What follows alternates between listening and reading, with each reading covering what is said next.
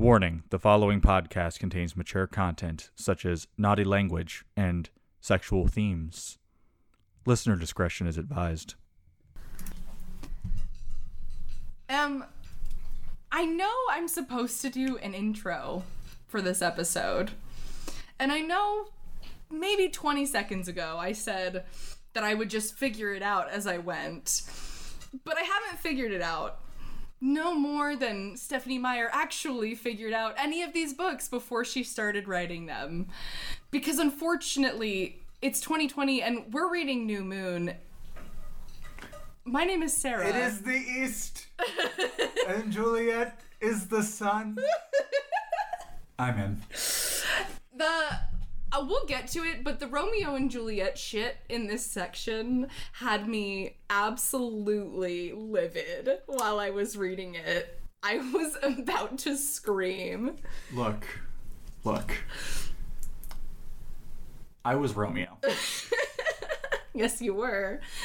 Should we talk about it? I played Romeo. Yes. Romeo's a piece of shit. I stage managed Romeo. I consciously played a character that is...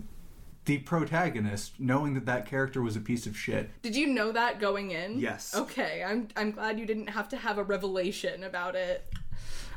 Romeo has nothing on Edward. You're right. At least Romeo was an actual seventeen-year-old and not a one hundred-year-old seventeen-year-old. Romeo at least has the excuse of still being...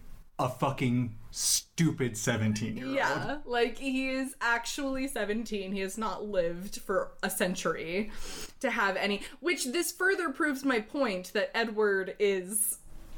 has not, not aged. Rome. He's not Romeo, either. He, he is not Romeo. We we talked about it at the end... Was it the end of the first book where I said... Or maybe it was the beginning of this one where I was like... I'm getting Jul- Romeo and Juliet vibes, but really it's just that... Uh, I mean, they talked about Bella Romeo and Juliet is... in the beginning of this book. Because they watched it, remember? Yeah. And they talked about killing each other. Not killing each other. Killing themselves. Killing themselves for each other. For each other.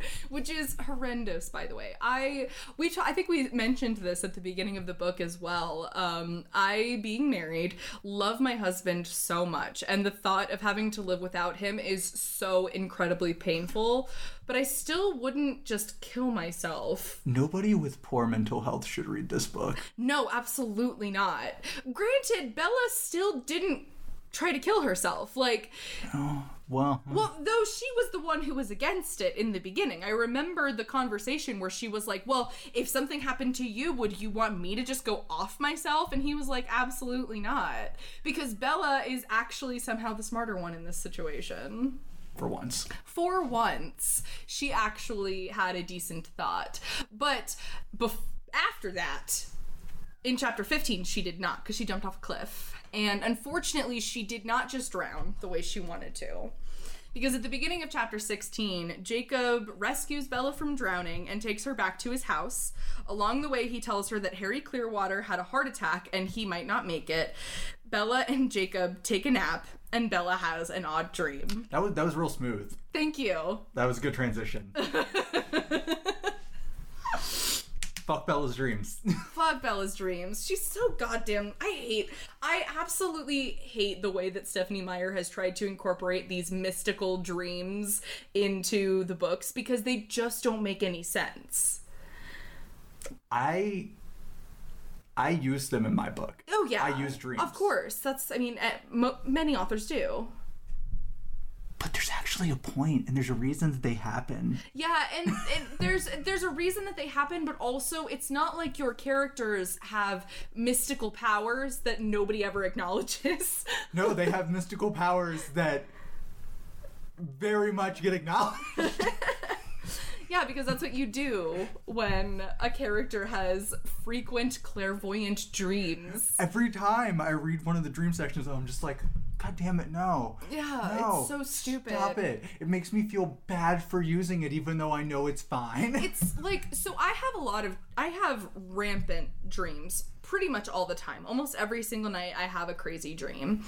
Um, and specifically, I do experience sleep paralysis quite a bit. And my recurring dream right now, and I think I've told you this, the one about the owl. No. Okay, so I often have...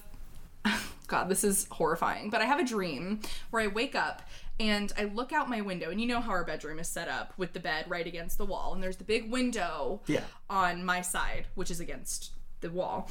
And I often dream, because we have our blinds up a little bit so our our cat can see outside, that there's an owl right outside the window and it stares at me and then it comes in through the window. It doesn't like open it or anything. It's dream logic. So it just comes into the window and then it crawls up and it sits on my chest and then it reaches out with one of its claws and it says, "We have your grandparents." And then I... Okay. okay, have you so... ever watched Close Encounters of the Third Kind? Yes, I have. Okay, so you know the connection between owls and yes. alien abductions. Yes, I do. And I was really nervous about that. So for, if, in case anyone doesn't know and is really confused, all of my grandparents are dead. So there's, like, the, the concept that an alien owl could arrive. That's even better because some people are like, aliens or demons or angels. Yeah. So the, the demons and angels have your grandparents. Yeah, it's really, um, I, I'm glad you're laughing, because it's traumatizing for me to experience.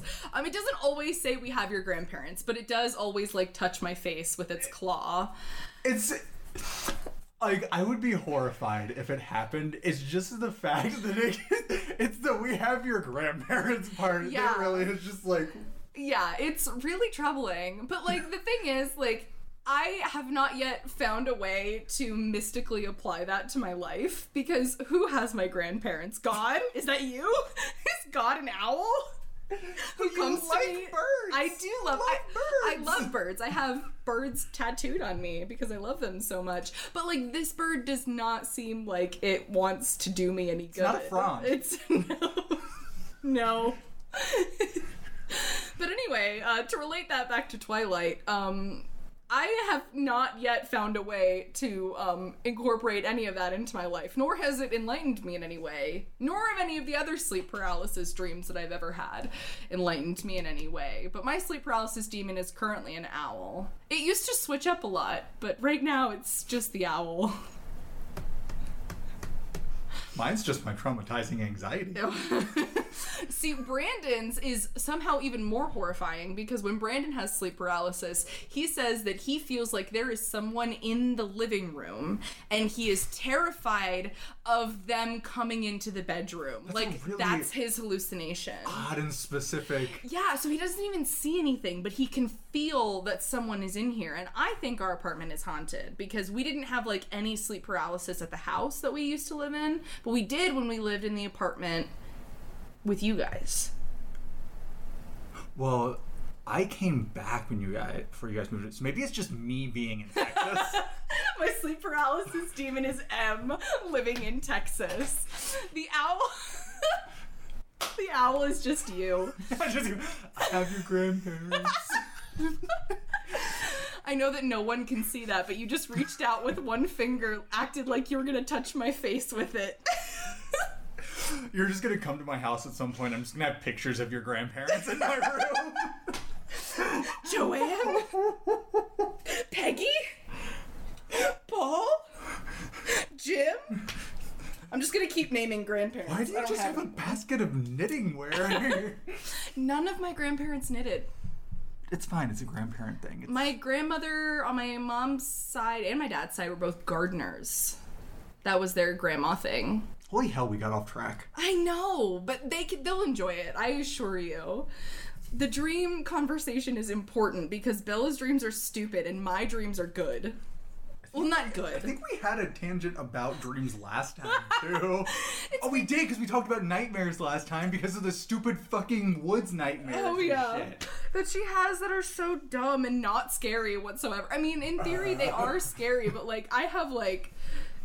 I don't know. I don't want to talk anymore about my nightmares because they, they keep me up at night. Just thinking that. About them. Just, like, worried. The thing is, like, if I stopped, if I was able to stop thinking about them, I probably would stop having them. But, like, I think about them so much that they're in my head. And they just keep coming back. And then they just keep, just like the owl. Oh my God. Just keeps coming back. Sometimes when I get like when I get really bad for me, I have trouble sleeping at all because I'm scared of go- going back to sleep. You're scared of the inside of your own eyelids at that point. It's terrifying.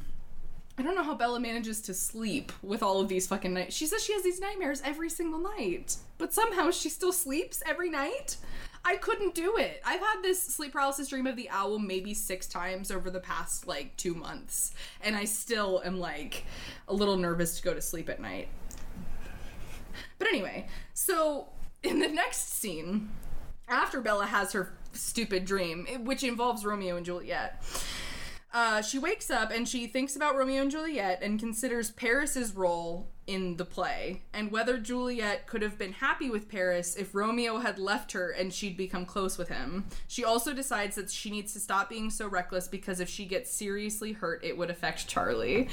Em has laid her head down. It took her sixteen fucking chapters and somebody being hospitalized for a fucking heart attack to realize, hey, maybe if I keep doing really stupid, dangerous shit that could get me killed, it would impact people's lives poorly when I die. It's so absolutely insane that she has all of these revelations right now, and it made me angry reading it. Oh, by the way, going into this episode, I'm around a six point seven on the anger scale because I'm so, like, we had Jacob being lovely in these chapters, but I'm so fucking fed up with Bella and her stupid bullshit. I'm so fucking done. I just live my life. The past few months of my life, I've just been living in a constant state of being fucking fed up with Bella. It's absolutely her. I don't know how we're gonna get through the next two books because we're almost at the end of we. And I, this is a serious thought that I had the other day because we're almost at the end of New Moon, which I said before is my favorite of these books. There's two more. Yes, and we're gonna have to get into Eclipse. And then Breaking Dawn. And Breaking Dawn, I feel like I'll be able to laugh my way through because it's an absolute train wreck. But Eclipse is going to make me insane. We were talking earlier about that YouTuber casually talking about having a heart attack at age twenty-one or whatever. That's going to be us as we go through Eclipse. I'm just going to explode.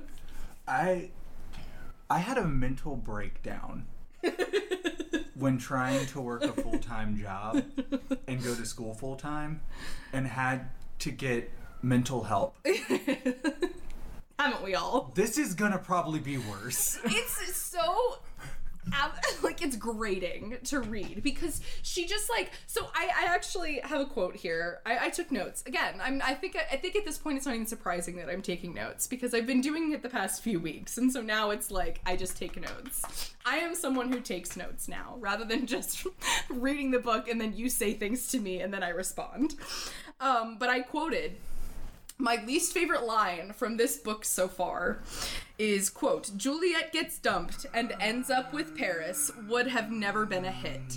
In my note, I said, this is a slap in the face to Smeyer's fans. She's implying that an ending to this series in which Edward leaves Bella and Bella finds happiness with Jacob wouldn't be as good as Bella ending up with Edward. I literally read that. And I was just like... did you really just call yourself out on that one and then try to... It's like she broke the fourth wall. Uh, no. It's like she's saying that to us. And I'm okay with the fourth wall yes. being broken if it's done in a way... I don't even want to say anything. If it doesn't make me angry when it yeah. happens. It can be stupid. It just can't make me angry. Well, I think we talked about Maximum Ride being a book series um, that's told all from the main character Max's perspective, and she refers to it as something that she's writing. At the beginning, she does. She doesn't really do that throughout, but there's a couple times where she'll be like, and I'm telling you, like, as though she's talking to you. But you know that this is something that she's writing for you. She's not breaking the fourth wall for the sake of doing it. Or she's not, and she's not doing it in a way that's, like, stupid and annoying and basically saying, fuck you and whatever you wanted this book yeah, to be. Especially since this book was supposed to be, like, a fix for the whole Jacob situation from book one, wasn't it? And, and then she's well, just like... Well, no, Eclipse is, is trying to fix the fact that everybody was pointing out that Jacob was better for Bella. Oh, okay. And so we'll have a whole tangent on that one. This. Yeah, because This is how, that's, that whole conversation is how this podcast started. Because we sat in my living room and I bitched to you about the way that Jacob is characterized in Eclipse. And I said that she literally destroyed Jacob because she wanted Edward to be the better love interest and for it to make sense for Bella to be with Edward rather than being with Jacob. She destroyed Jacob's character the same way that Sam Uley destroyed his fiance's face. Uley! Uley! Sam Uley! Every time I say it, I think I'm saying it right, and that I'm getting the correct pronunciation this time, and that every time it's the wrong one. It's because every time it's the same one you did last I know, time! And every time I think it's the right one this time. But yes, yes. Uh, she destroyed Jacob's character the way Sam Uley destroyed Emily's face, which is really fucked up to say, but it's true. Um, but so that line in and of itself, that's not even Bella talking to herself. That is Stephenie Meyer talking to us and saying, if you wanted this to end with Bella managing to get over herself and find happiness elsewhere, you're wrong. Also, okay, there's, there's two more points to take from this. Number one, she's inferring that there have not been any love stories in which the first mm-hmm. love interest leaves hurting the main character, and then the main character finds happiness with somebody else in the end. That happens often. Which happens all the time, number one. Number two, you have once again equated your story in some way to Shakespeare's Shakespeare. writing. And don't even try to. Don't, don't even fucking think you're close. There, it's... I would never... ever compare my writing to literally anyone else. Like, I would never be like, oh, my writing is similar to Jane Austen or or or Mary Shelley or or some other author that I have a lot of respect for. But the fact that she's comparing her story to Romeo and Juliet and within the story. So what's so funny is, like, we've talked about Warm Bodies. My favorite book. Fantastic book. That book is an actual, like, Romeo and Juliet story. The main character's name is R, and the love interest's name is Julie. And there's literally a scene where Julie is, like, on a balcony, just, like, talking to herself. And it's so cheesy, but it works.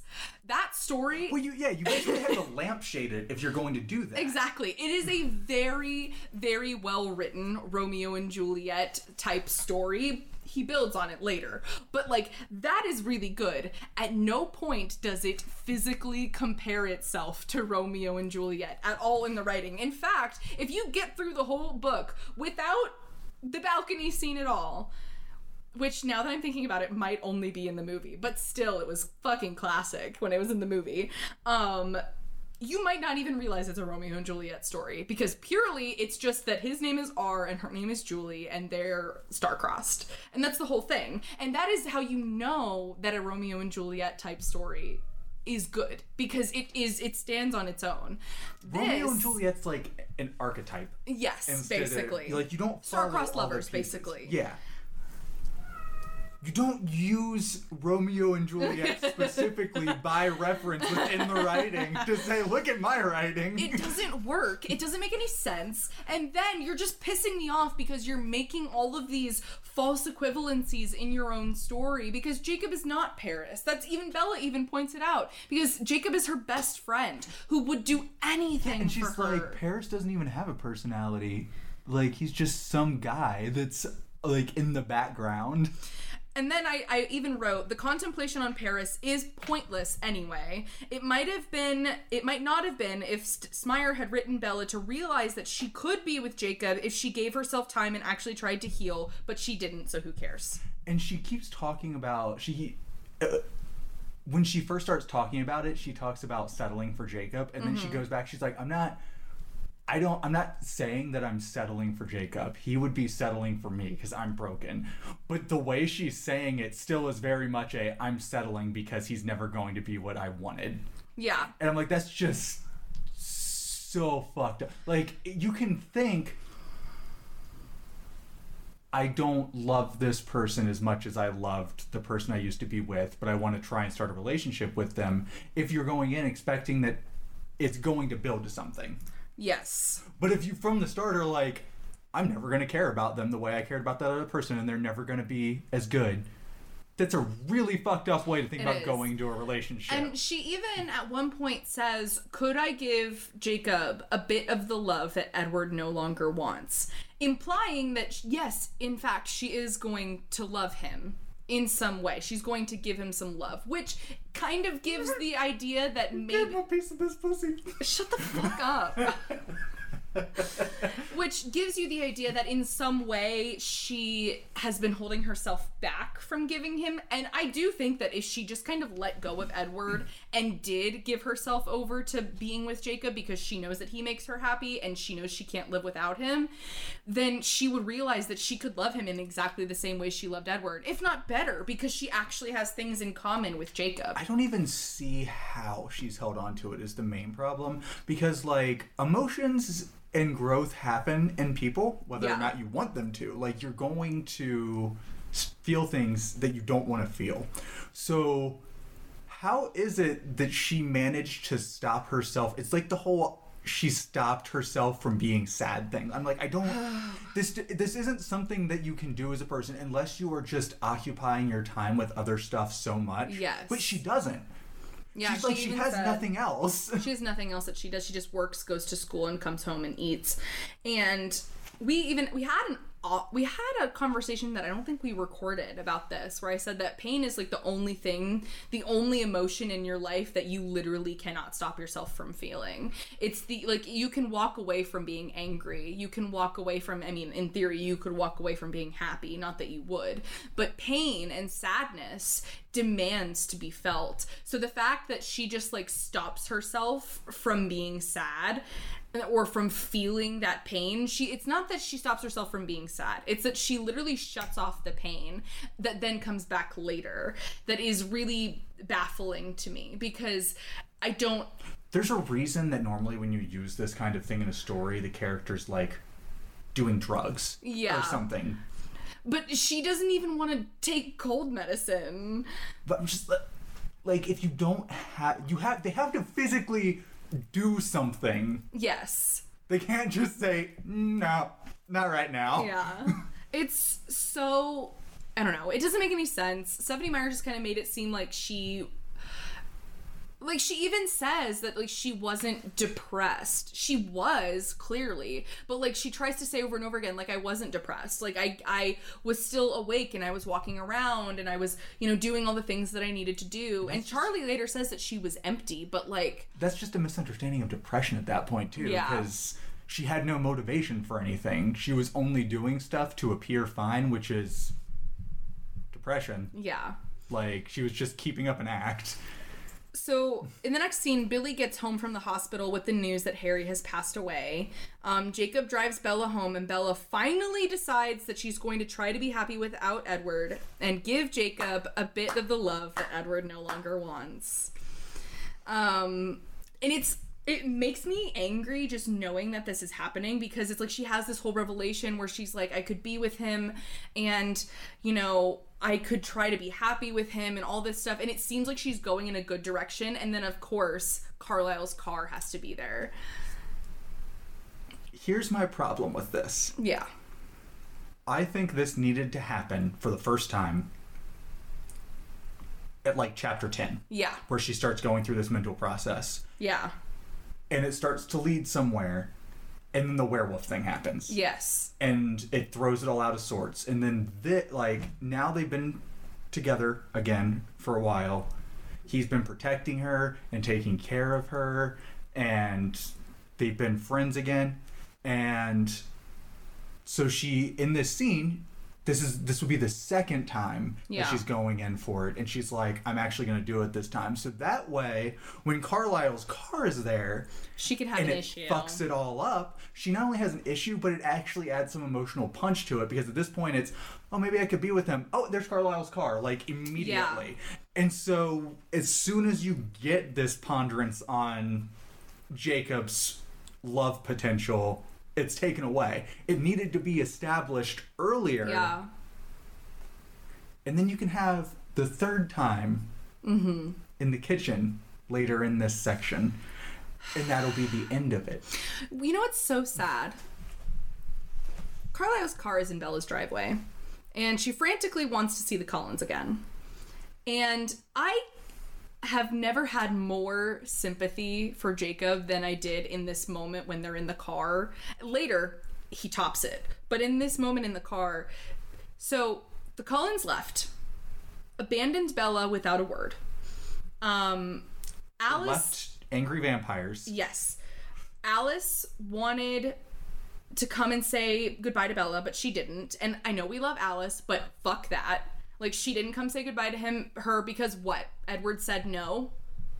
Which also doesn't make any sense, because she's already made... She makes clear later that she doesn't care if Ed says no about exactly. something. Exactly. So at that point, it just seems like she didn't feel like writing Alice's goodbye scene. Yes.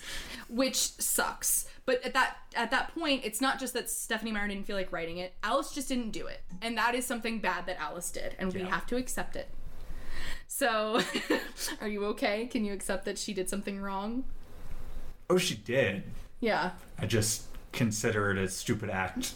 By the author? By the author. Yeah. Much like a lot of the things in the first book were. Yeah. So, they left without a word.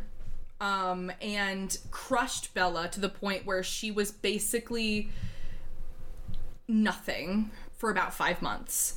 And then the second the car shows up, no word about what's going on, if she's going to see Carlisle or if she's who she's going to see, what it's going to mean, why they're there. And she's like, fuck all this werewolf business. I need to go and see them right now. And I will give Bella that she clearly doesn't understand that the werewolves and the vampires just are never going to get along. And so she's like, I don't understand why you guys can't just be friends. Like, there's no reason why. Um, other than the fact that the Collins basically almost killed Bella. um, and so she's like, I'm done. Jacob is like, I'm not staying. Like, you can go back, but I can't stay here. Like, he's in a position where he's like, oh, great.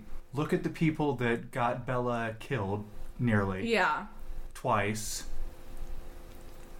He spent all this time trying to help her. Yeah. And build a friendship with her. And I, I want to specify, not a relationship, because he's even said he's okay with just being her with friend. With just being her friend. But he spent all this time taking care of her. And the second that the people that hurt her come back, he has to watch her just run off with them. And that's not to say that she owes him anything. No, but it's fucked up. It is fucked up. And, and like, okay, so I think it... there, technically speaking, I should say, she doesn't owe him anything. Because no, no woman owes a man something just because he was no nice to her. No person owes a person anything. Just because they were nice to them. But just however, a fucked up thing to do to somebody that cares about you in general. Ethically, morally, she owes him something because he saved her life. Both when he pulled her out of the water and just by being her friend and asking literally nothing in return. He, it's not that she necessarily owes him something, it's just that he deserves better. He does. And there, there is a point where you have to say, like, are you really going to shit on this man this badly? After everything that he did for you. And he didn't do it with an ulterior motive. He didn't, he just did it because he's kind and he cares and he loves her. And that sucks. It really sucks. Even though it's Alice, and I knew it was Alice going in, because obviously I've read the book before. And so even though it's Alice and we're like, oh yay, Alice is here, it's still like, who gives a fuck about Alice and the Cullens anymore? Like, you have these people who care so much about you and would give their lives to protect you on an ongoing basis, not just that one time that the hunter was coming after you. That they didn't leave you. They don't, they're not going to leave you. It's, and it's like, they even have this revelation where Bella is talking about Victoria and Alice is like, Victoria? It's like, are you all that fucking dense that it never crossed your mind that you murdered this woman's mate. boyfriend, mate, mate, and did it ne- like I understand that in theory it would make more sense for her to go after the Cullens, but Bella is still at risk. Like you How is that? I don't know. I'm so done with the Cullens. I'm tired of the Cullens and the fact that Bella is just running back to them. Don't worry, we only have two more books up. Oh my god. So, my only note on that is poor Jacob. Poor Jacob. But hey, Alice is back. We don't even know that until chapter seventeen. Yeah. Like, she literally... It sucks because she ends these things on cliffhangers. This is, once again, proof that this book series, if they were going to adapt it, should have been a television series. There's so much content. But the way she ends chapters on cliffhangers is very... feel. It feels very episodic, right? It's like, I'm... The, the next page... I'm not gonna lie. She's good at ending chapters. She is. That's what she has going for her. Like, she actually is good at ending chapters. She knows how to write an ending scene. Yes. So, chapter seventeen. Yeah, so, uh... Alice is back! Oh, fuck. And she confronts Bella about her attempted suicide. I mean, sudden interest in extreme sports. Sports, yeah. It's not that she was trying to kill herself. She just jumped off the cliff and didn't care if she lived. Yeah, there's a difference. There, there is a difference. Yeah, there it, it is. But, like... She was trying to get out of the water. She just couldn't. Uh, and uh, this leads into her finding out that Jacob is a big woofer. And because she's like, how did you get out of the water? Yeah. I saw you dying. Which then leads in later to them figuring out that uh, Alice's psychic abilities don't work work on woofers. Which brings us to a point from the first book. Do you remember how we were like, how does Alice not see Bella making these choices? And we were like, well, maybe Alice can't see Bella in her visions and she can only see Bella through other people's eyes. Because we were talking about her seeing what Bella jump off the cliff. But she can't see the werewolves at all, which means she can see Bella, yep. Which brings us back to how Alice didn't know that Bella was going to run off and almost get herself killed by James. Yeah.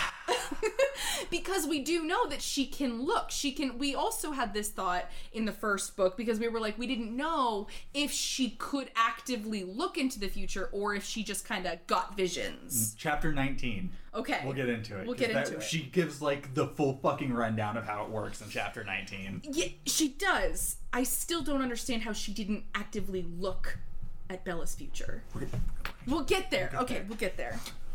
So... She's like, Bella, what the fuck happened? So then Bella has to give her the rundown of everything, leaving out her deranged hallucinations. Uh, of course. I don't think she ever tells anyone about them.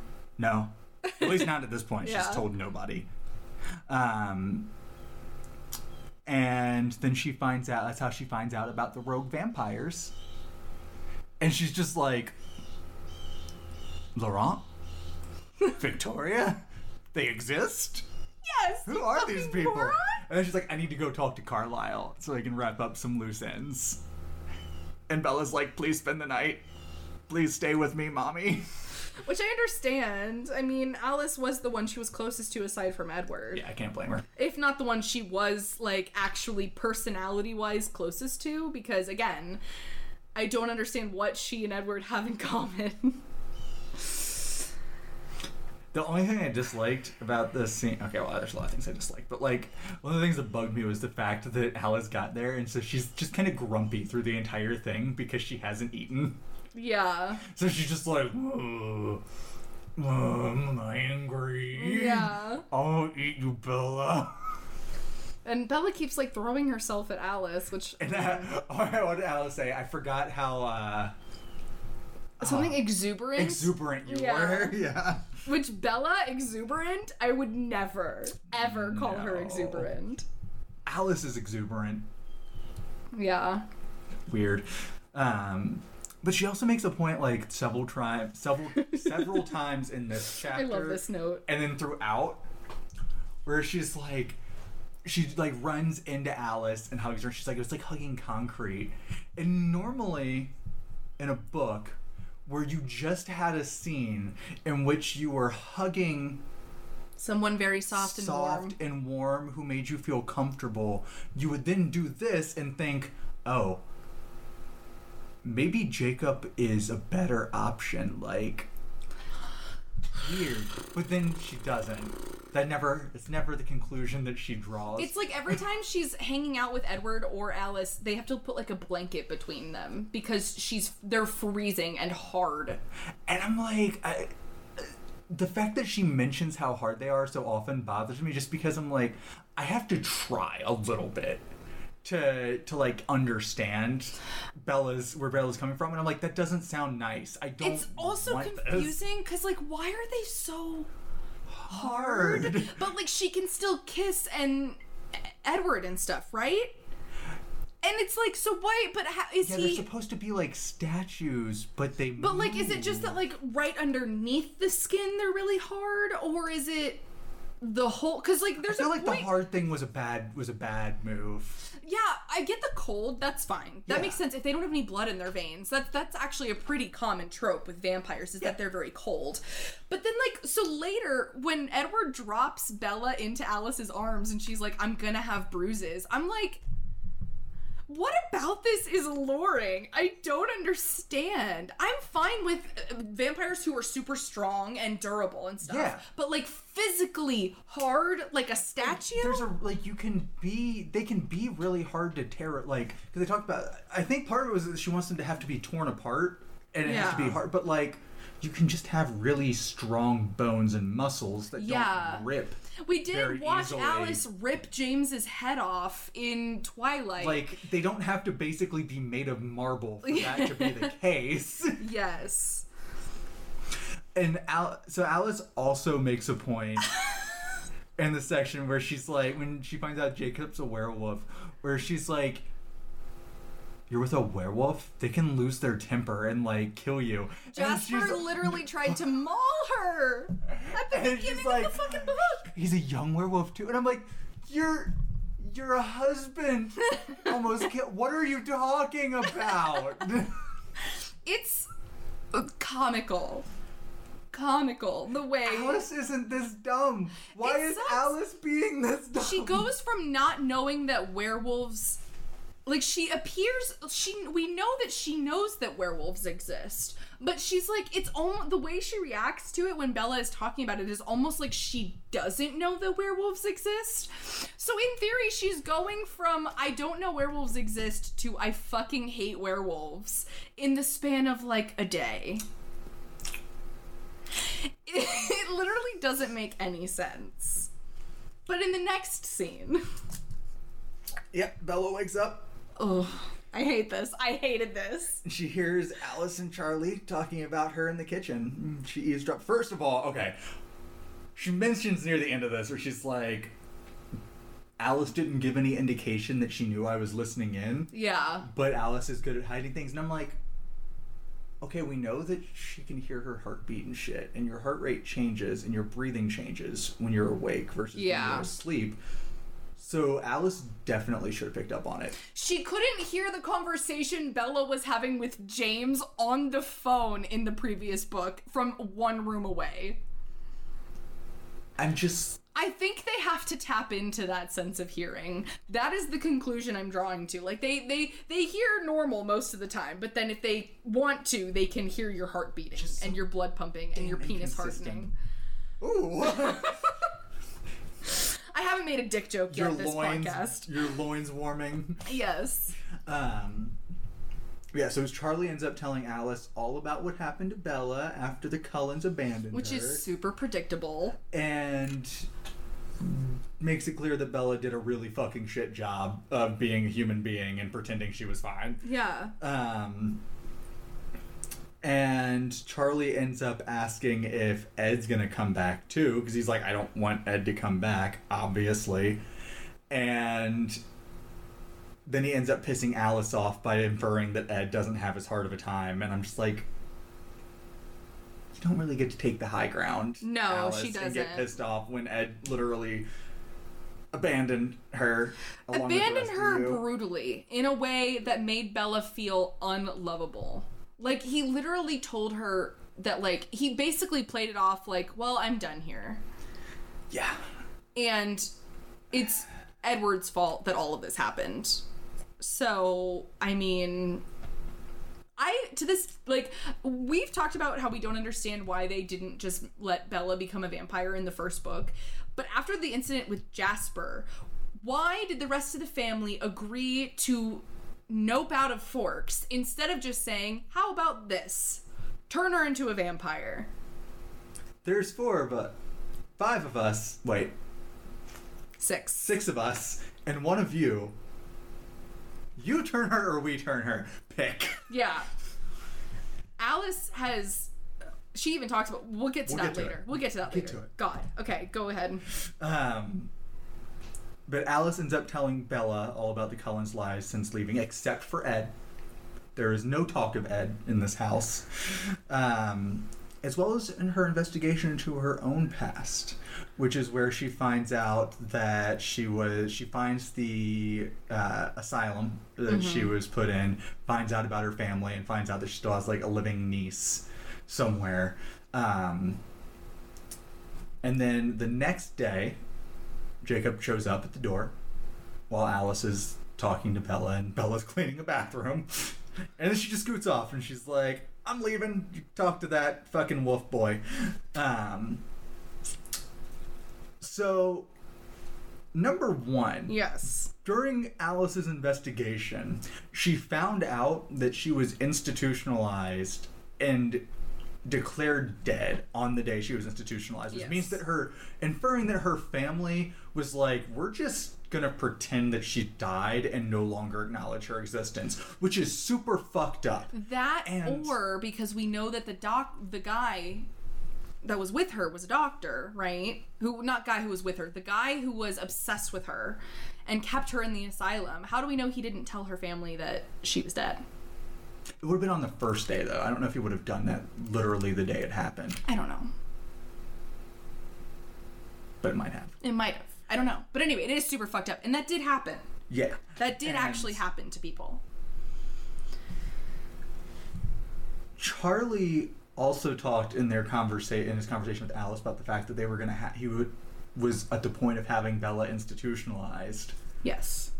And then was going to have her go off with Renee to try and recover. And it's like, bruh, how bad is it that you have to turn to Renee for help? Renee. Renee. No, I get it. I mean, and my parents have been in the same situation. I have also been institutionalized. So, I get it. Yeah. That is something that Renee. Can bring anyone together. Renee. Renee. Um, I would never ask Renee for help with anything. No. But the thing is, in a in a better book, there would have been an emotional connection. To that moment. Because Alice abandoned an asylum by her family. Mm-hmm. Bella considered for institutionalization. Yeah. In the same chapter, discussed. These two characters in the same room. Holy shit. Yeah. How do you not draw any lines between that, nope. Smyer? What are you doing? That's such an obvious place to put... Like, Alice doesn't even react to the fact that she was abandoned there. I feel like Smyer is trying to play off the mental health aspects of this because she doesn't want to have to address it. Because I feel like you're supposed to think that Charlie is in the wrong for wanting to have her institutionalized. And then he talks about... She how- was catatonic! Yeah. And then he talks about how when they went up to her room to start packing her stuff, and Renee was there in Forks. And she... Threw With the fuck- yellow curtains. Yes. She threw a fucking tantrum, screamed and cried, and said that she couldn't, that nobody could force her to leave Forks and all that stuff. She should have been. If, if. I do not want to say that I condone forcing anything on anyone. However, as someone who has been institutionalized somewhat against my will, that's what I needed. Because I would be dead if it didn't happen. Now, Bella was catatonic for over a week, and then she threw a tantrum and screamed and cried after speaking to no one about anything. She should have been institutionalized. I fully believe I that like she should have been. Feel like a tantrum is a little light. Yes. She lost her fucking mind, was throwing her clothes everywhere, was making a huge mess of the room. Absolute insanity. She should have been institutionalized. She needed help. She still does. She later had vivid hallucinations of Edward speaking to her anytime she did anything slightly dangerous. How is she not getting mental health help? This book is all of, like... The this end of that- this book could be... her going and getting health, help for her mental health. Yeah. And the whole moral of the story could have been she needed help all along. Yeah. See, like I said, in the in the chapter in chapter fifteen, when she like went under the water and she like heard Edward, in that moment, we talked about this last episode, it should have been Jacob's voice. And then when he pulls her out of the water, she's like, I need help. And then she seeks therapy, and then she finds a way to be happy with Jacob, and then the book is over. I just can't imagine writing this and then thinking that the way it's written is the right way to do it. It's especially like nobody, when you plan to have Edward come back. Nobody told Meyer that she needed to kill her darlings. Yes. Just like, homie, just rework it. Just rework it. It's take out the bullshit. We'll get into this when when Eclipse comes around, but can you imagine being Charlie? And after everything that happened, after everything you went through with your daughter, and finally seeing her come back to life again, she runs away to go help Edward, and he's in some kind of trouble, and then the whole Cullen family moves back to town, and now she's with Edward again. We talked about this during one of the episodes for the first book. We talked, yes. We referenced it happening. Yeah. Jesus Christ, Bella. Ever since Edward came into her life, it has been nothing but chaos and horridness. And, like... relationships can be hard. Yes. And there's something to be said for really being in one for the first time and it making life a bit more tumultuous than it was before. But uh,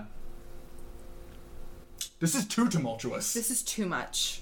It's entirely too much. Um, but we can only say so many times how unhealthy it is. Unhealthy. Unhealthy. Absolutely I... unhealthy.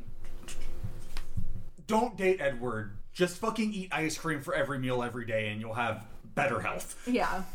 Chapter eighteen begins um, with uh, Jacob has shown up at, at, at Bella's house, and Alice, Alice ducks out while Bella and Jacob have a really uncomfortable conversation about the Cullens and the werewolves not being allowed in Forks while the Cullens are in town. Um, this very much mirrors the conversation they had in the woods uh, when she first... went to confront him after he joined Sam Uley's gang. And, um... once again, Jacob apologizes because he knows that he is acting meanly towards Bella.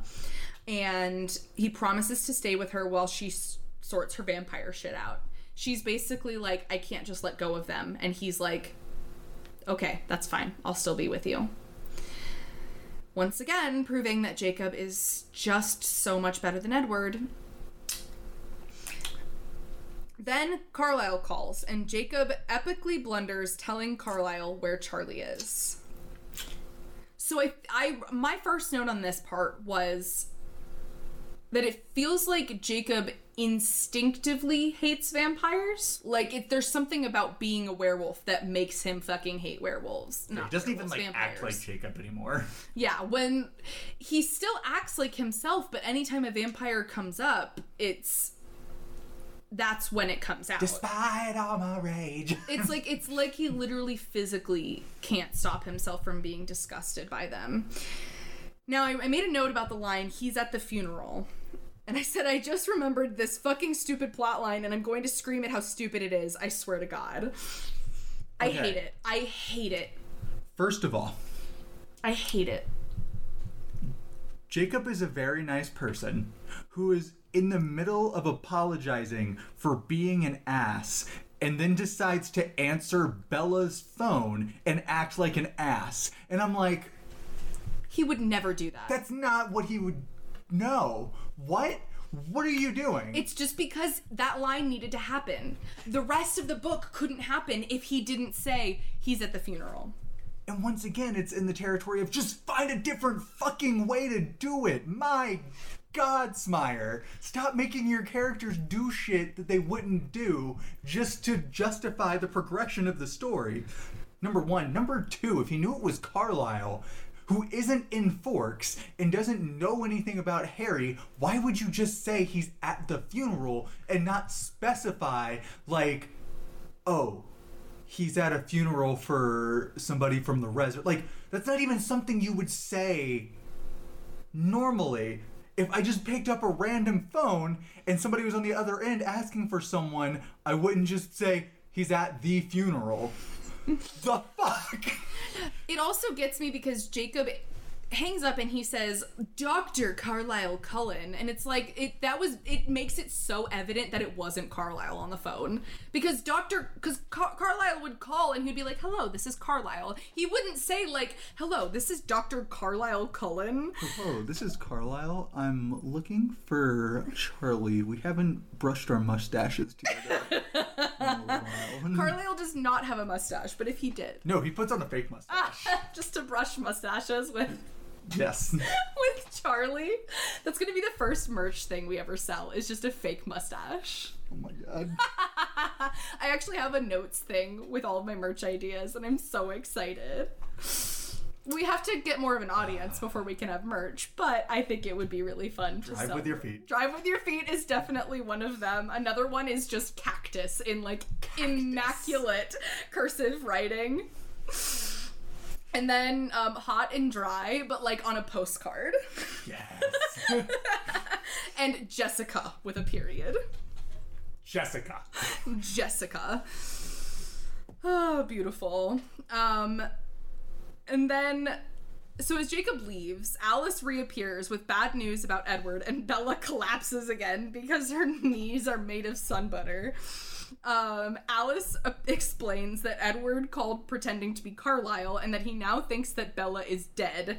She says he is going to try to kill himself via the Volturi, and they have to act quickly in order to make it to Italy to save him in time. Jacob promises to protect Charlie, but begs Bella not to go.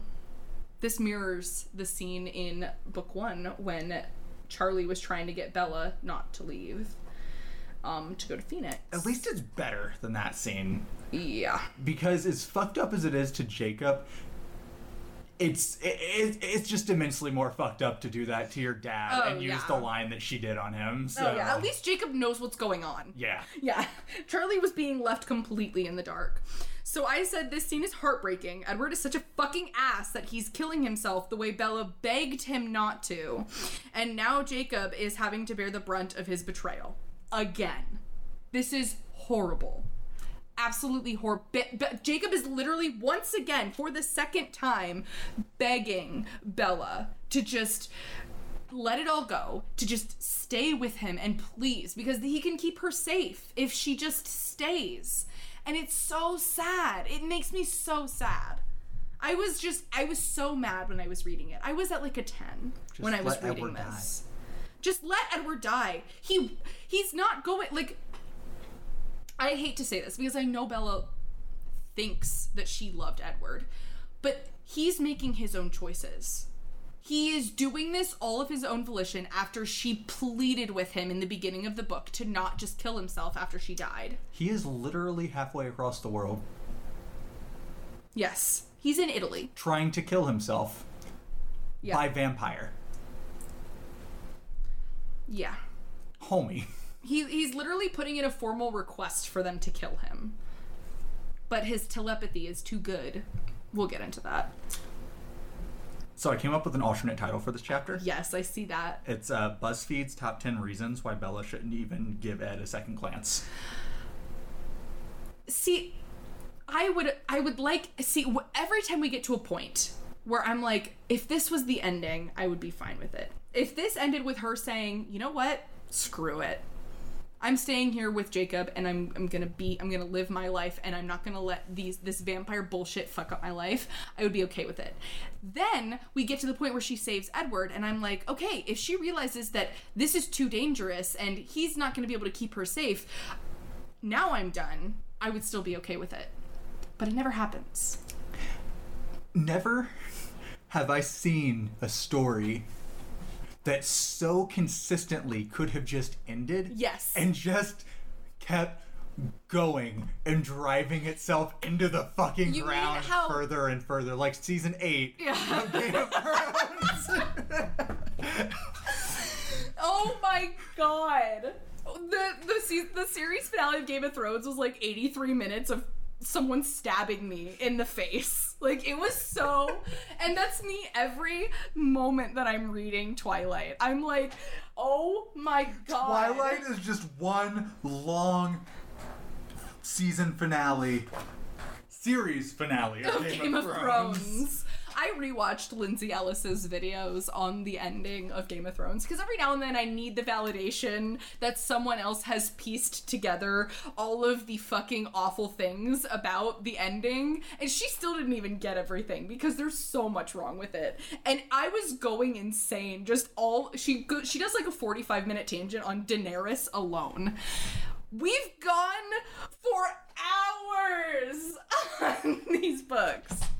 Daenerys. Daenerys. Daenerys deserved Look, so much better. I wish I had known what was coming with Game of Thrones. Yes! So I could have just now... Because I literally... Darling in the Franxx. Did you ever uh, watch Darling in the Franxx? Oh so my apparently, god.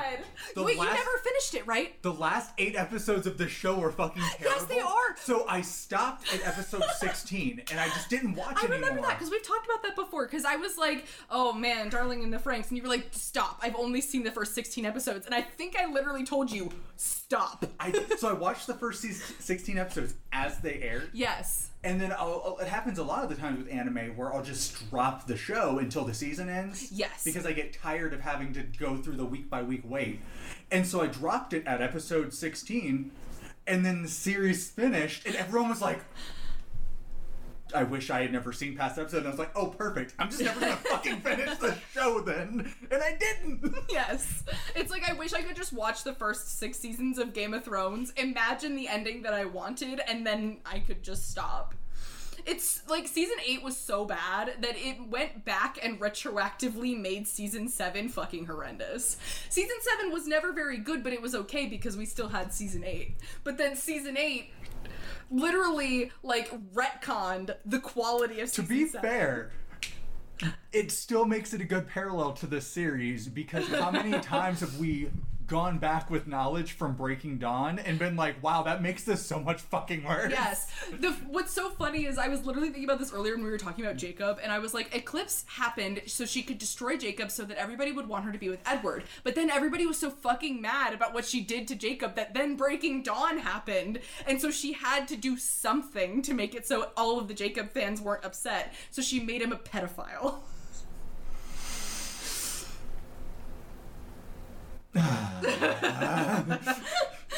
I think uh was it the, the the the TikTok I tweeted the other day with the girl trying to explain Jacob's behavior? No, I tweeted the one I tweeted was Edward thinking about some girl being a fucking whore because she's like, oh, he's kind of cute, and she's like, harlots everywhere in his diary. There was another TikTok that was this girl trying... It was twelve-year-old me trying to justify Jacob and uh, Renesmee's relationship in Breaking Dawn. You can't. You cannot. You can't. We'll get there. We'll get to how fucking horrible it is. But for now, we have chapter nineteen to worry about. Chapter nineteen. So this chapter is... weird. Yeah, it's basically just exposition. It's just exposition. Because they're on a plane. But it's not, like, shitty, like, book one chapters where it just... Because it only lasts, like... ten to twelve pages. Yeah, I actually, like, the ex- she actually does a decent job of world building here. Yeah, I was it's just like... It's just, it's in the middle of so much other shit. Yeah, it was just, it's fucking weird. Yeah. um... But yeah, it's mostly just information. So we find out that the Volturi run the city of Volterra, um, and they're throwing a festival that celebrates the day that the vampires were driven out of the city by a saint, the saint whom happens to be one of the Volturi. Uh, and then they also, we find out that they there's five, there was originally three, now there's five, because they added two women, because feminism. Uh, and then they have an elite... They're, they're like married to them. It's not like the women are independent. And they have like an elite vampire guard. Um, mm-hmm. Where they all have like superpowers that are, as Alice puts it, make hers look like parlor tricks. Um, One of them is horrifying. And so basically you just don't fuck with them. Um, and so there's like... Alice has phone conversations with the family. I'm not going to go over it, but basically it amounts to nobody else fucking go into the city. I'm going to take Bella in, just the two of us. He needs to see Bella and only Bella. Because apparently the way it works is Ed can't read, like he won't always read minds. Yeah. He has to think about doing it. Kind of, even though from the first book it seemed like he did it anyways. I like, feel like most of the time he pretty, he's pretty passive about it. And it's probably like, just like if he's focused, like he is going to be in this situation, he just doesn't. Yeah. Unless he thinks about it. I don't. Point being, you can trick his his mind reading powers by just thinking things like she's alive, so it has to be Bella that he sees. Yes. Um. So the Volturi deny Ed's request to be mm. killed. Yeah, because they want to use him for yeah. his power. They want him to join them. Um, and so then he goes through a bunch of different scenarios uh, and ultimately decides to walk out into the busiest part of the city during the festival, which is the Clock Tower Square. Yeah, because uh, uh, how could we ever forgive him if his other option, which was like going hunting in the city... Gonna get to it. Uh, he's going to go all sparkles on the citizens so that the Volturi have to kill him. And they land and Alice swipes a fancy sports car.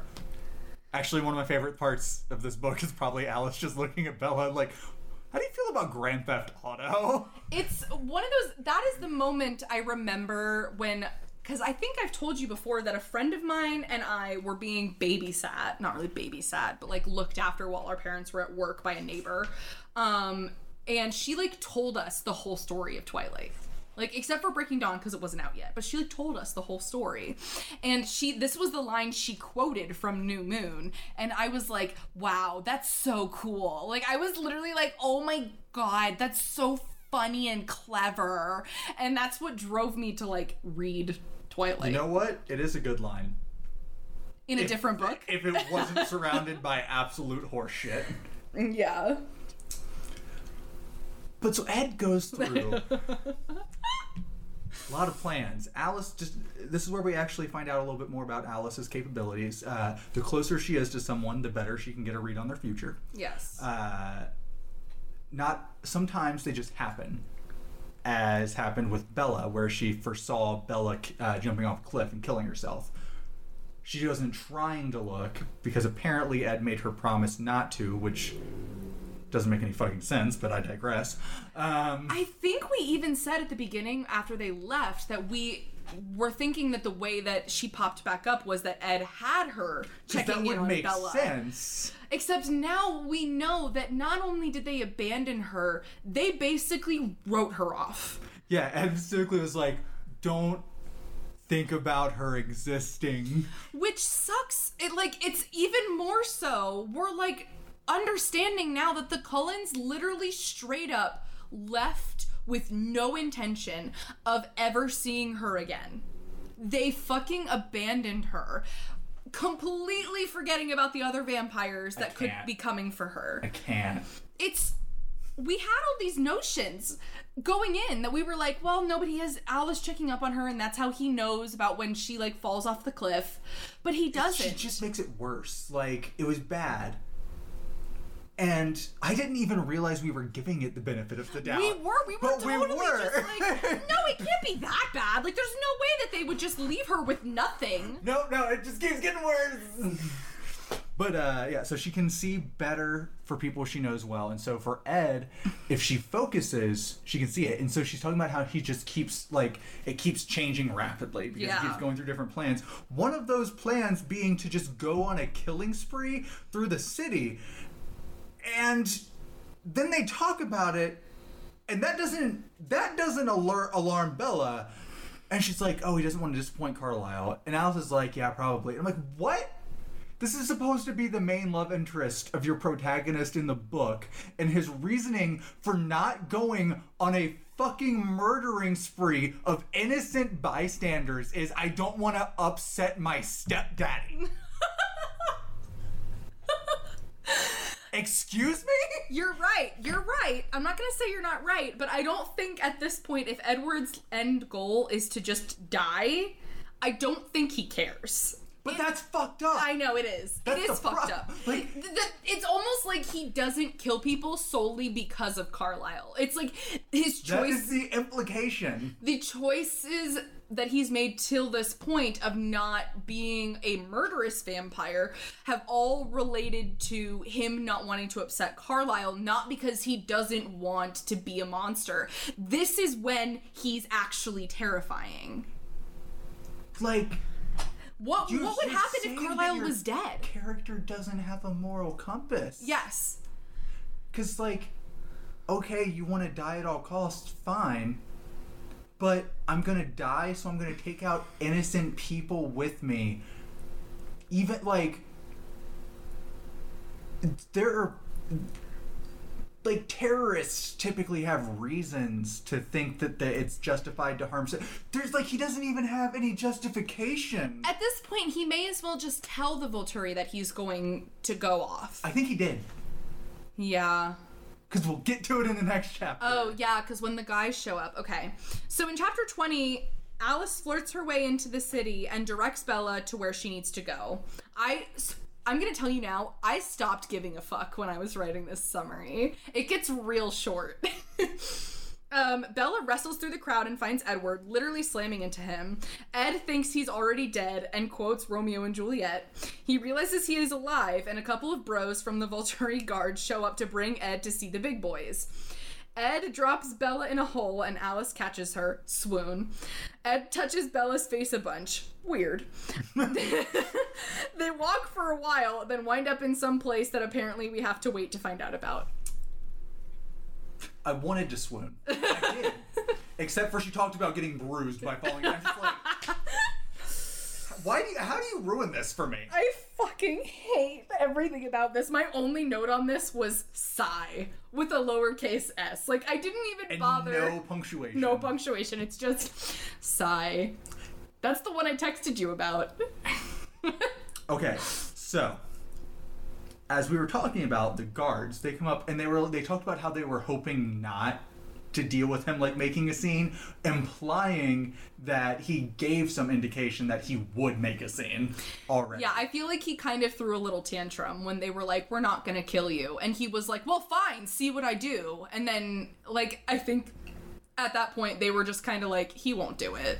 Like, he's not gonna do anything. Though I have to say that standing in the sunlight and sparkling... probably isn't the best way to go about it. It doesn't... Like, I feel like they're having a huge festival. Yeah, that's the kind of thing. It's like, so, like, maybe he's just an eccentric who's just got glitter on him. Yeah, like, if I saw that at a festival, I would just Italy. Feel like, okay. I might be like, ooh, look at that. I might take a picture or costume, something. Costume, makeup, granted, something. This is two thousand five, so it's not like anyone's whipping out their iPhone. I might just think I accidentally walked into Pride. Yeah. two thousand five, okay? It is still Italy, though. They're very flamboyant people. So I feel like it doesn't, like, him stepping out into the sun doesn't really say, I'm revealing that. I wouldn't look at someone who's really glittery and think, vampire? Although I did look at you being really pale with sharp teeth and think, vampire? And I told all of my friends that you were a vampire. And that's how I got called a vampire. Throughout all of middle and high school. Because I had read Twilight. I have sharp canines, and I'm very pale.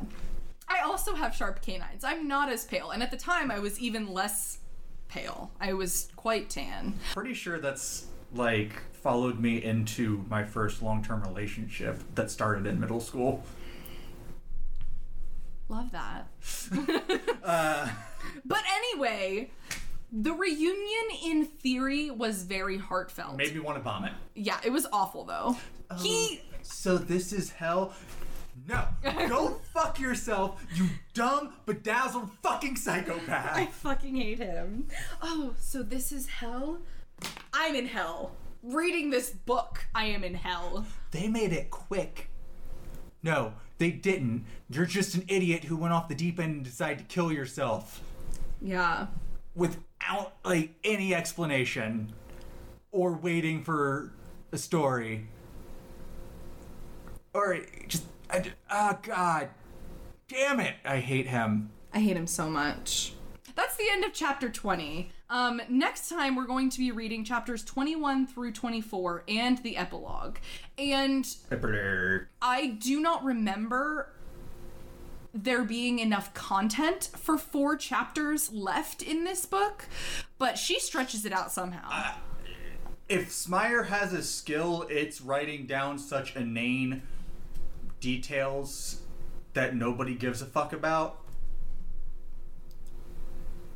That line was going somewhere. I, I had a sentence. Uh, but I was just so stumped by Smyer's inability to properly pace and write a scene that I forgot how to pace my sentence out. It's okay. I understand. Um, do you have any final thoughts on these f- five chapters?